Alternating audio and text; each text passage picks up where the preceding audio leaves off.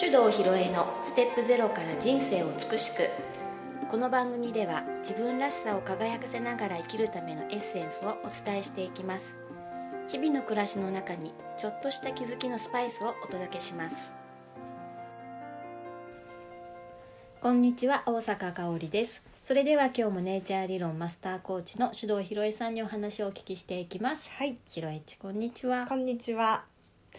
私ようやく花粉症が終わって、調子うん、い良くなりました？良くなりました。私も落ち着きました。たね、うん。あのやっとこれから夏だねっていう感じですけど、あのコロナの方もね、まあなんとなく少しずつ収束に向かってんのどうなのよくわかんないけど。どうでしょうね。うん、まあなんか東京とかは相変わらずね、うん。バタバタしてますけど、うん。えーこの間なんかまあこの話題もね何回かいろいろやったんだけど、まあうん今日はそのコロナの話っていうことじゃなくて、うん。えー、と夫婦の理想のパートナーシップとはっていう話をうんうん。しようかなと思います。えっ、とコロナ離婚とか。なんじゃそりゃ、コロナ離婚ね、うん不思議だなって。まあでもよくよく話を聞いてみるとあのーこれね、えー前にも別な話題で話したんだけど、うん。今回のコロナの騒動で新たな問題が起きたというよりはもともとこうあの、うんうん。水面下でずっと起きてたことがあのなんていうの白日のもとにさらされたといいますか。隠せなくなったというか、はいはい。見なきゃいけなくなったって感じですかね、うんうん見えてしまったとかね、うんうん。っていうことじゃないかと思うのね。それであのある意味このコロナ離婚とかいうのもそういうものの一つかなとうん。思うわけですよ。で、えっ、とまあ何をもってコロナ離婚っていうかっていろんな状況があるみたいだけど、まあ簡単に言うと価値観のすれ違いが非常にはっきりしてしまってうん。いられなくなったっていううん。ことが多いんじゃないかと思うんだよね。ううん。ん、でほらあのーそもそもコロナウイルスとはっていうことからしてね、もうみんな認識が違うじゃない？うん。で私なんかはあの多分みんなが恐れてるのと全然違う次元でものを見てるんで私が考えてることを言ったらこれなんかあの番組あのストップかかっちゃっても困るんで 言わないでおきますけど、うん。でもあのかかったらすぐ即死だと。だから絶対にかかってはいけないんだ。だからうん意地でもステイホームなんだっていう人といやいや免疫力がちゃんとあればねかかったって風邪程度で済むんだから今まで通りの生活でいいじゃないっていう人がいてねうん。それがたまたま夫婦だったらさめ揉めるよね。そうだね、うん。そしたらなんか自分たちの生活と本当は関係ないことでさあの四六時中揉めでね、うんしかもお互いに外に出てないで家にいるからずーっとやってるわけだよね。うん。らそれはもう関係悪化する以外ないよね。うん。辛い、辛いよね。うん。でもそういうことだからつまり極端な言い方すると地球は平面だっていう人と地球は球体だっていう人が一緒に暮らしてるようなもんですよ。まあね、うん。意見はね。うん、噛み合わないしね。そうでしょ？うん。となったらまああの耐えられないっていうのも無理からの話だなってちょっと思いました。うん。うん、でねあの価値観が合っているかどうかって、まあ、よくその結婚相手の条件として提示する人多いでしょ。価値観が同じ人がいいですってね、うん。まあいいと思う。だけど価値観が完全一致する人はいないわ、うん。うん、そうですね。そうん。で、えーある幅の中に、えー共存できる範囲の違いだったらいいけど、うん。そうじゃなかったらちょっと無理だねっていう。うん。ただそれだけだと思うんで、まあどのぐらいを許容するか。で私なんかはね価値観はかなり違ってても大丈夫だと思うんだよ。うん、そんな風に思う私。ひろいちはあんまりその価値観とかはうん。うん。気にしないところのうん。部分だろうなっていうのは思うよね。そう。うーんと全然違う価値観の人とは夫婦になれないかというとそうでもないと思ってる、うんううん。んむしろ面白いかなって。うん。じゃあそこを楽しむんだろうなと思ったもんね。そうなの、で、えーむしろ自分の価値観の枠を広げてくれる相手っていう風に思うと、うん。豊かになるではないですか。考え方の違い。ね。ちょっとね、視点が違うとね。そうそうそう、んん。それで、えー、と価値観が同じ人がいいっていうのは、えー自分の価値観と違うものを排除するっていうのがちょっとあると思うんだよね。うん。うん、だから違う価値観の人とは一緒にいられないって思ってんだと思うんだけど、あのーまあわよくある分かりやすい例だとさ、えー、と国際結婚なんかが分かりやすいじゃない？あれ相当違うよね。うんうん。で例えば日本人とフランス人とかで同じ価値観とかってさ、うん。ちょっと現実的じゃないよね。違うよね、うん。でもうまくやってるカップルはめっちゃたくさんいるうん。わけでしょ、うん。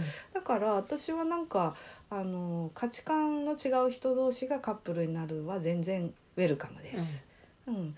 で、えー、とじゃあなんでその今回のあのコロナを契機にね夫婦関係が悪化する人が増えたかっていうとこれはちょっと一つ考えられるのはそのなんかねある種の日本的なうん。感覚なんだよね。どんなの？あのね言葉にしないで察する文化のこと。はいはいはい、ううんんうん。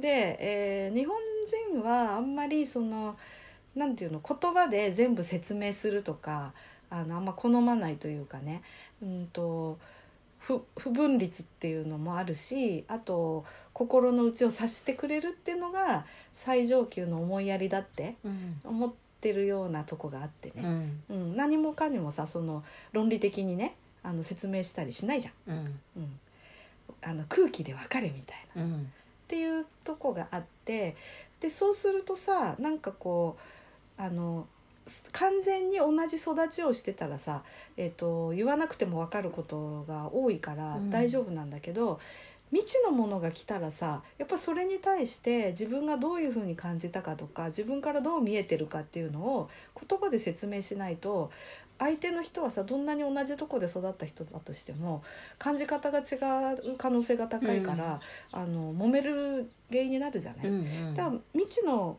事象に出くわしたらやっぱり言葉で説明しないといかんのですよ。そうだよね、で今回誰も経験してないような事態に遭遇したんで、察するとか言わなくても分かるでしょうもうないうん 全くない。うんうんそしたらやっぱり自分がどう思ったかっていうのを言わなくちゃいけないから「ねえなんだって?」とかってなるよね。うん、ここの辺がやっぱり今回の一番のこう夫婦関係に亀裂が入った人たちのの原因はその辺かなって思った。かな。うん。いっぱいいるね、うん。でなんかそれもねあの私なんかふーんっていう感じで、えーあそういうふうに見てるんだねってで私はこういう情報を知ってこういうふうに思ったからだからこうなんだよねっていうのをシェアした時に相手が「えそれ知らなかったけど確かに考えてみたらそうかもしれないな」ってじゃあそうしようかっていうふうに進んでいければ全然問題ない。うんねだからあの単純にねそのなんていうのかな未知の事象だったっていうことでもってあのこう言葉でのコミュニケーションをしてこなかったことによるなんかあの水面下にできてた亀裂がこう地割れになっちゃったみたいな。どうしよ いやあのいいことじゃない？あのそうだったんだねっていうことでいいと思うんだよ。それで、あの今回のことで価値観価値観が合わないのとか言った人はもうどんどん別れちゃえばいい、う、うん、別れちゃえばいい、うん。だってあのなんていうのかな？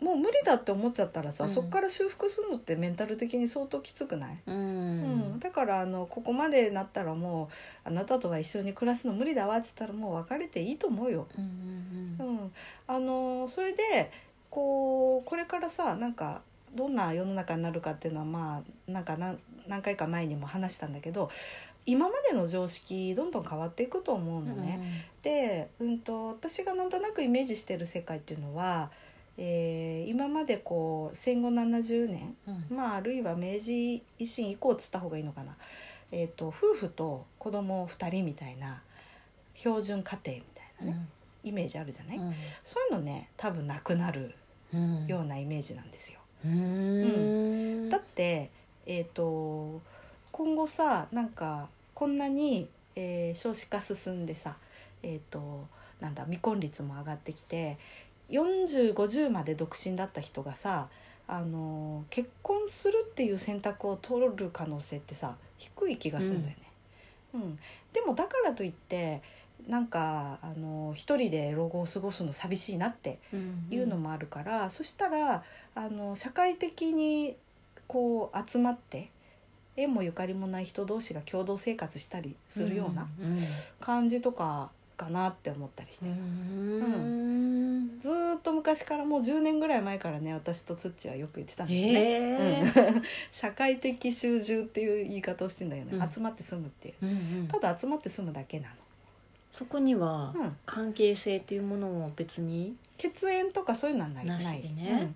ただ本当になんか好きとか、うん。同じ趣味とか、うん。うん、それだけで集まってるような感じ、うんあるいはさ自分に子供はいないけど子供の相手するのが好きとか、ってうん言ったらなんか一緒に住んだらお互いに楽しいじゃん、ううん。ん、とかそんな感じ、ううん。多様化だと思うんだよひたすら。ううん。ん、だ別にあの結婚相手がいないことを問題視する必要もないし、うん。えー、と結婚してないけど子供を産んでも別にいいし、うん。まあ、そういう国いっぱいあるでしょ。ありますよね。だからあの全部そのこうでなきゃいけないっていうのがこう家族っていうものに関しては緩んでくるっていうイメージ持ってんだよね。今後ねうん。これから。うん、で逆の言い方するとそういうの許容しないと社会成り立たないと思うの。うん。だってさあの今回のことで保育所とか学校とかもう限界だなって思わなかった？思ったね。いや私本当ナンセンスだと思うんだけどさ3歳児にマスクつけさせてさ登園させるってさどういうことって、うん。別の病気になるわいってね思っちゃうよね。ちょっとなんか現実的じゃないというかなんかう うんんって思ってるところもあるよねしかも学校行ったらさ給食の間は喋るなとか言ってさ、はいはい。あの箱みたいなさシールドを机の上につけてさそれで黙ってご飯食べさせるとかさいやいやもうそういうところ行かせたくないなってうん。思うよね。うん。でなんかそしたらやっぱりそういうのに対して生理的な違和感を感じる人があの第三の選択肢というか、うん、まあ自分でそのオルタナティブライフというかですね、えー選択肢を自分で見つけて自分にフィットする生き方をするってなってきたらさ、学校保育園でそうなったらほら老人ホームとかもそうじゃん、うん。うん、なんかそれ嫌だなって。うんうん。だって面会できないんだよ。そうだよ。うんナンセンスも度が過ぎるわいって話でね。でそれだったらもうお年寄りなんてねそもそも肺炎のリスクはあるわけだから、うん。そんなことよりも家族と一緒に、まあ、子供がその辺にいてみたいなねそういう暮らしがいいわっていう人がいてもおかしくない。うん。うん、でそういう多様な生活スタイルを選べるようになる社会が間もなく来るかなっていうか徐々にそっちに進んでるなっていうのが私の社会的なこう前提なんですよ。前提なんですね。そうそうそうそう。はいはいはうん、ってなったらさ、うん。夫婦とかも結構どうでもいいじゃん。い ねそこになんかこう縛られてるというか、うん。そこになんていうのかな意識がうん、変に向いちゃってそうそう。こうイライラしてるっていうところもあるのかな、あるとそしたら。で大体さその夫婦が例えば相手がどうしても我慢ならんから離婚したいって言ってもね女の人は子供がいるから別れられないって大概言うじゃん。うん。なんでって話だよね。うん。食べていけないんですって。いや最悪生活保護でもいいよねって話でしょ。これからねそこだってベーシックインカムになるかもしれないんだしさ、であのそういうふうに全てこう自分の刷り込み思い込みなんです。はは。で特にやっぱりこう戦後の高度成長時代ってさ労働力が不足したじゃない？だからとにかくあの男の人にはさもう馬車馬のように働いてもらわなきゃいけなかったわけだ。そしたら家庭を顧みる余裕がない方がいいでしょ。うん。うんだからあの4人家族、えーお父さんお母さん子供2人にあの庭付きマイホームで車があってみたいなそういうあの理想的なサラリーマン家庭みたいなイメージを国民にすり込んだわけだようんうね、ん CM とかさ、はい。ドラマとかさ、うん。そういうものを使って、うん。だからそうじゃないとあの世間の一般常識から外れちゃうっていうふうにみんな思うようになったんで、うん。この形を意地でも維持しなければならんってなったら別れられないってなるでしょ、うんうん。でも私はいやみんなバラバラで適当に好みの人と集まって住むっていうのが世の中だって思ってるからさ、うん。そしたら別にえ嫌なら一緒にいなくてもいいんじゃないっていう結論にすぐなっちゃう。そうだね。うん。でこれはやっぱりどういう前提で話してるかっていうの違いなんだよ。うん。うん。そうだね。うん。全然違うもんね、違うでしょ？で私はそのさっき言った理想のマイホーム家庭サラリーマン家庭なんてさもう何十年も前に崩壊してるのよ。今回なんてもうそんなすごいよく分かったでしょ？だからあのもうみんなねあの認めた方がいいと思うよ。そっか。うん、もうそういうことはねとっくに終わったのって。うん。だから形体裁を維持するために家族とか夫婦っていう形をねあの続けようとしてるんだとしたらあの本当はどうしたいのか自分が一番どういうふうに暮らしていると幸せなのかうん。っていうのを考えて決めちゃったらいいと思うね、うん。うん。多様性だから、多様性なんだね、うん、いやなんかなんて言ったらいいんだろうね。えっ、とまあ大概さ離婚の相談とかしたらもう絶対に別れられないんですって言ってる人がさなんでなのかもう私には分かんないけど、うん。なぜ分かんないかっつったらねうんさっきの天動説と地動説ぐらい、うん私がベースにしてる社会観っていうのがもう違ってるからなんですよ。うんうんでどっちが好きかなんだよね、うん最終的にはさ。だからその夢のマイホームサラリーマン家庭みたいなのにまだ幻想を持っていてそれを追求したいっていうんだったら止めはしないけど、うん。うん実現性はどんどん下がってるぞってことは言っといた方がいいかな。あー。そっかそっかはい。ちょっと過激すぎる？大丈夫いやいやいやいや。なるほどなと思って、うん。でそれねあの正直私札幌にいた時ねなんかあのちょっとイメージはあったけどあんまね弱かったんだよその感覚がね、でもね田舎に移住してきてねすっごくねリアルになったわ。逆にこっちに来て。こっちに来て。っていうのはあの昔ながらの大家族がさ、うん。農家とかまだまだいっぱいあるじゃない、うん。なんか自然だなと思ったりしたんだよね。うん。でそこ大家族の人は割とそういうこう子供を育てることとかに関しても割と考え方オープンなんで、うん。気軽にさよそんちに子供預けたりお互いにね、うん。うん預かりあったり抵抗ないじゃない？はい。都会行ったらないもん。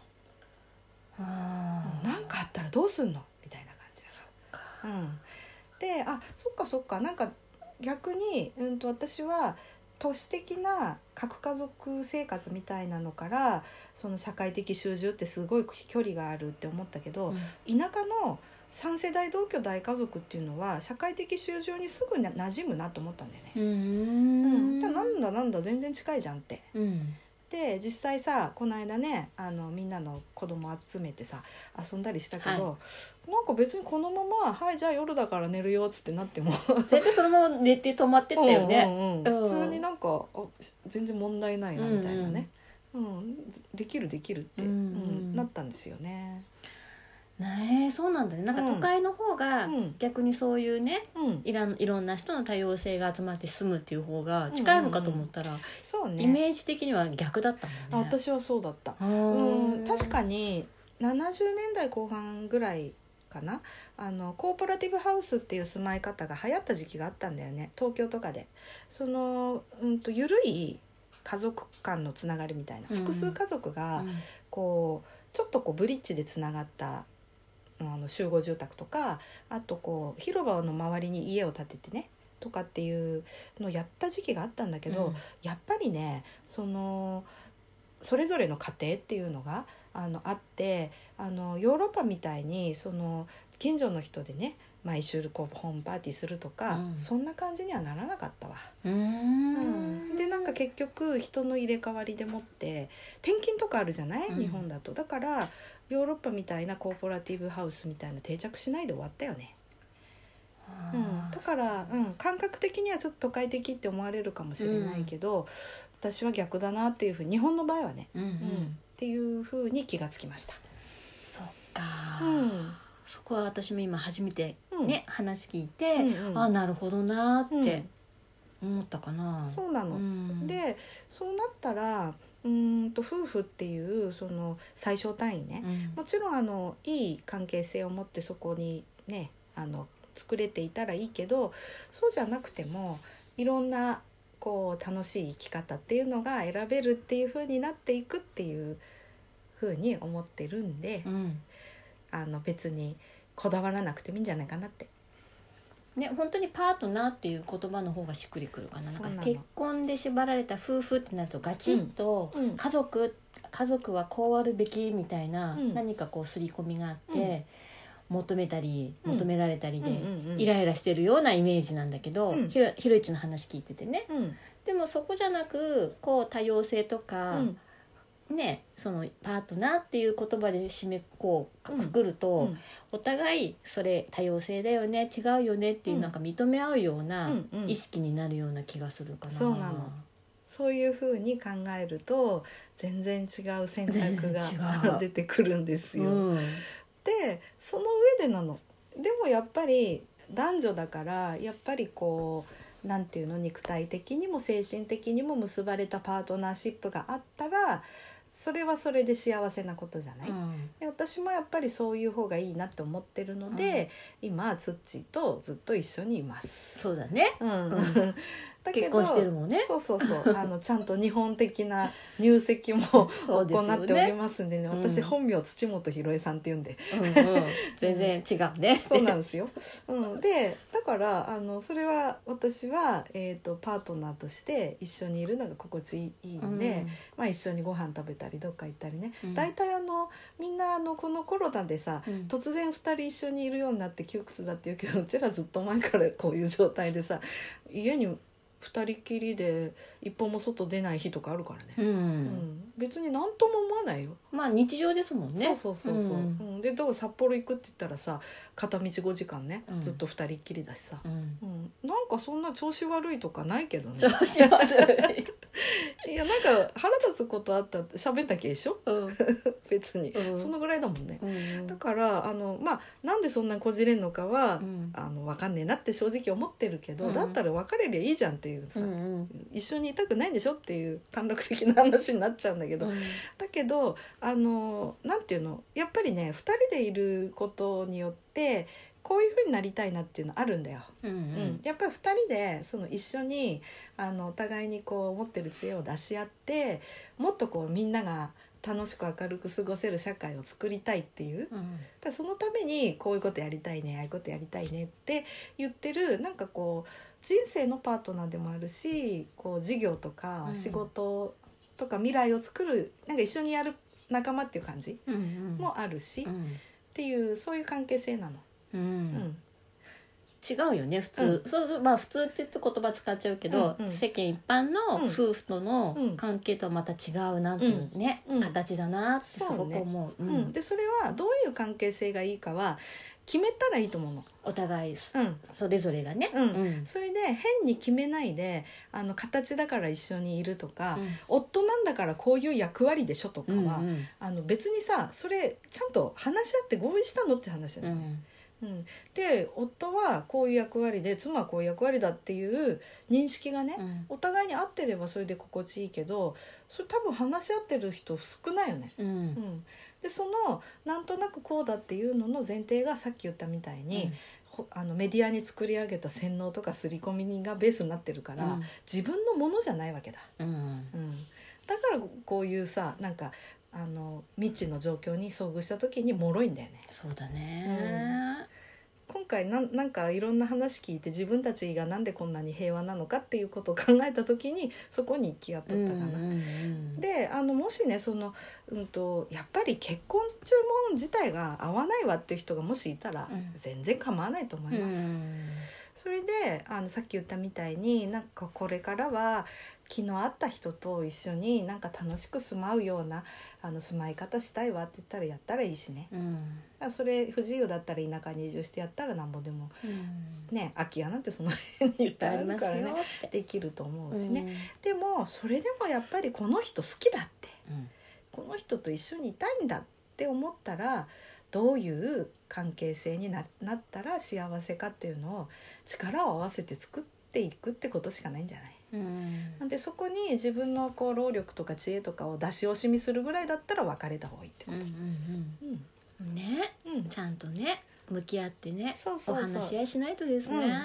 だからねあのまあそんなわけで最後にね、まあ、一つ質問ですが、もし結婚してる人はあるいはねあの結婚しようとしてる人とかいたらね、まあ、その人パートナーとした時、うん。どんなパートナーシップが理想ですか、どんなパートナーシップが理想ですか、うん、これはね、あの作ることです自分で。うん、うん、でやっぱり1対1のパートナーシップじゃないなって思ったら他の選択肢も自分で作っていくっていうのがこれからは楽しい時代に入ってくると思いますよ。そうなんですね、はい新しい時代ですね うん、そういうことです。はいはい、わかりました。はい、じゃあ今日はこの辺にしときましょうか。はいはい、ありがとうごありざいました。がとうございました。